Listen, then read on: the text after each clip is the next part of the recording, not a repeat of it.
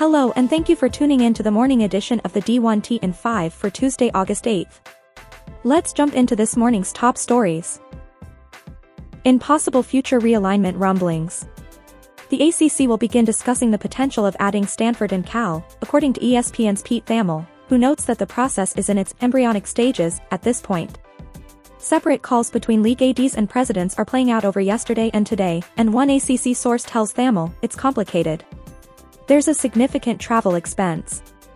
I think it's going to be all over the board with both the ADs and the presidents in what they may want to do. Cal and Stanford would likely have to take a reduced share. Eventually, though, they're going to want to become a full share. The source adds that there's no windfall for the current members by adding the Bay Area schools.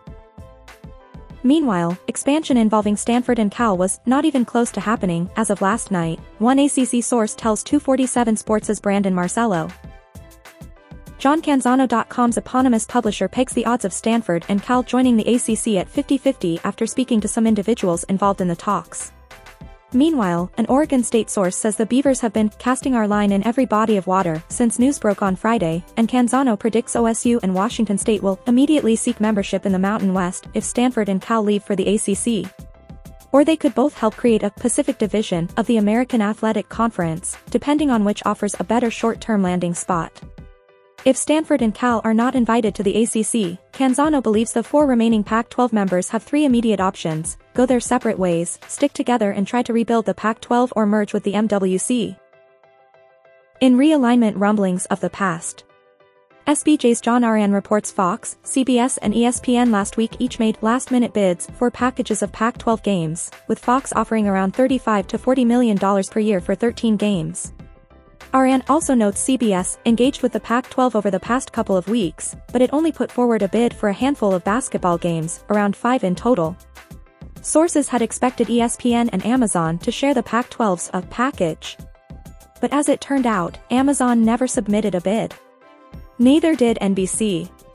The delay from last year, when ESPN, Fox and CBS were willing to do a deal, to last week, when all three put forth small bids, was devastating to the Pac-12.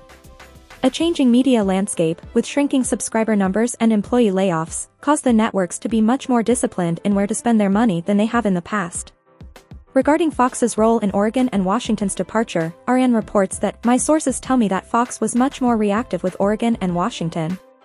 Once the schools saw the Apple bid, they reached out to the Big Ten about switching conferences.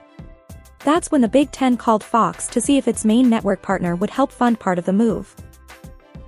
NCAA President Charlie Baker in a statement to Sports Illustrated indicates he shares concerns about the impact that the recent spate of conference realignment activities will have on student-athletes' well-being. The recent conference moves highlight what I found during my review of the issues facing the NCAA. The growing gap between well-resourced Division I schools and the rest of the division is highly disruptive for all of Division I and college sports overall. I believe Division I university and college presidents, commissioners, and the NCAA should work together to explore ways to address the impact this growing gap is having on student-athlete well-being and the competitive equity issues across the division.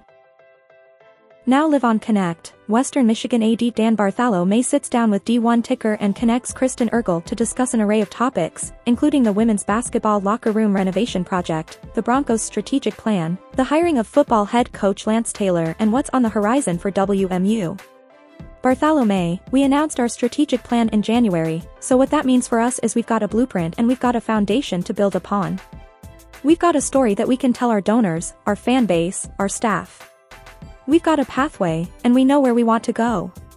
We got our life skills program off and running here this past spring, and we're looking to build upon that, career development, financial management, NIL, of course. We're looking to now bring that life skills program into the community to start tying together not only engagement from a career development and mentorship standpoint, but also from a brand building and NIL standpoint. Nevada Sportsnet's Chris Murray takes a look at Nevada's efforts to bolster its athletics budget by $10 million per year, and former Wolfpack VP of Administration and Finance Vic Redding says that shortly after coming on board, President Brian Sandoval made it clear athletics funding was a priority, and, and about the same time Wolfpack AD Stephanie Rempe comes on board and we said, we've got to come up with a sustainable funding model that allows the AD to do long-term projections and allows the institution to do long-term projections. There was a perception over the years that we were not funding the basic block and tackle of the department and saying, just go fundraise for that. The donors are in a much better place where they're funding the new initiatives, the things that take you to the next level instead of funding the operating budget.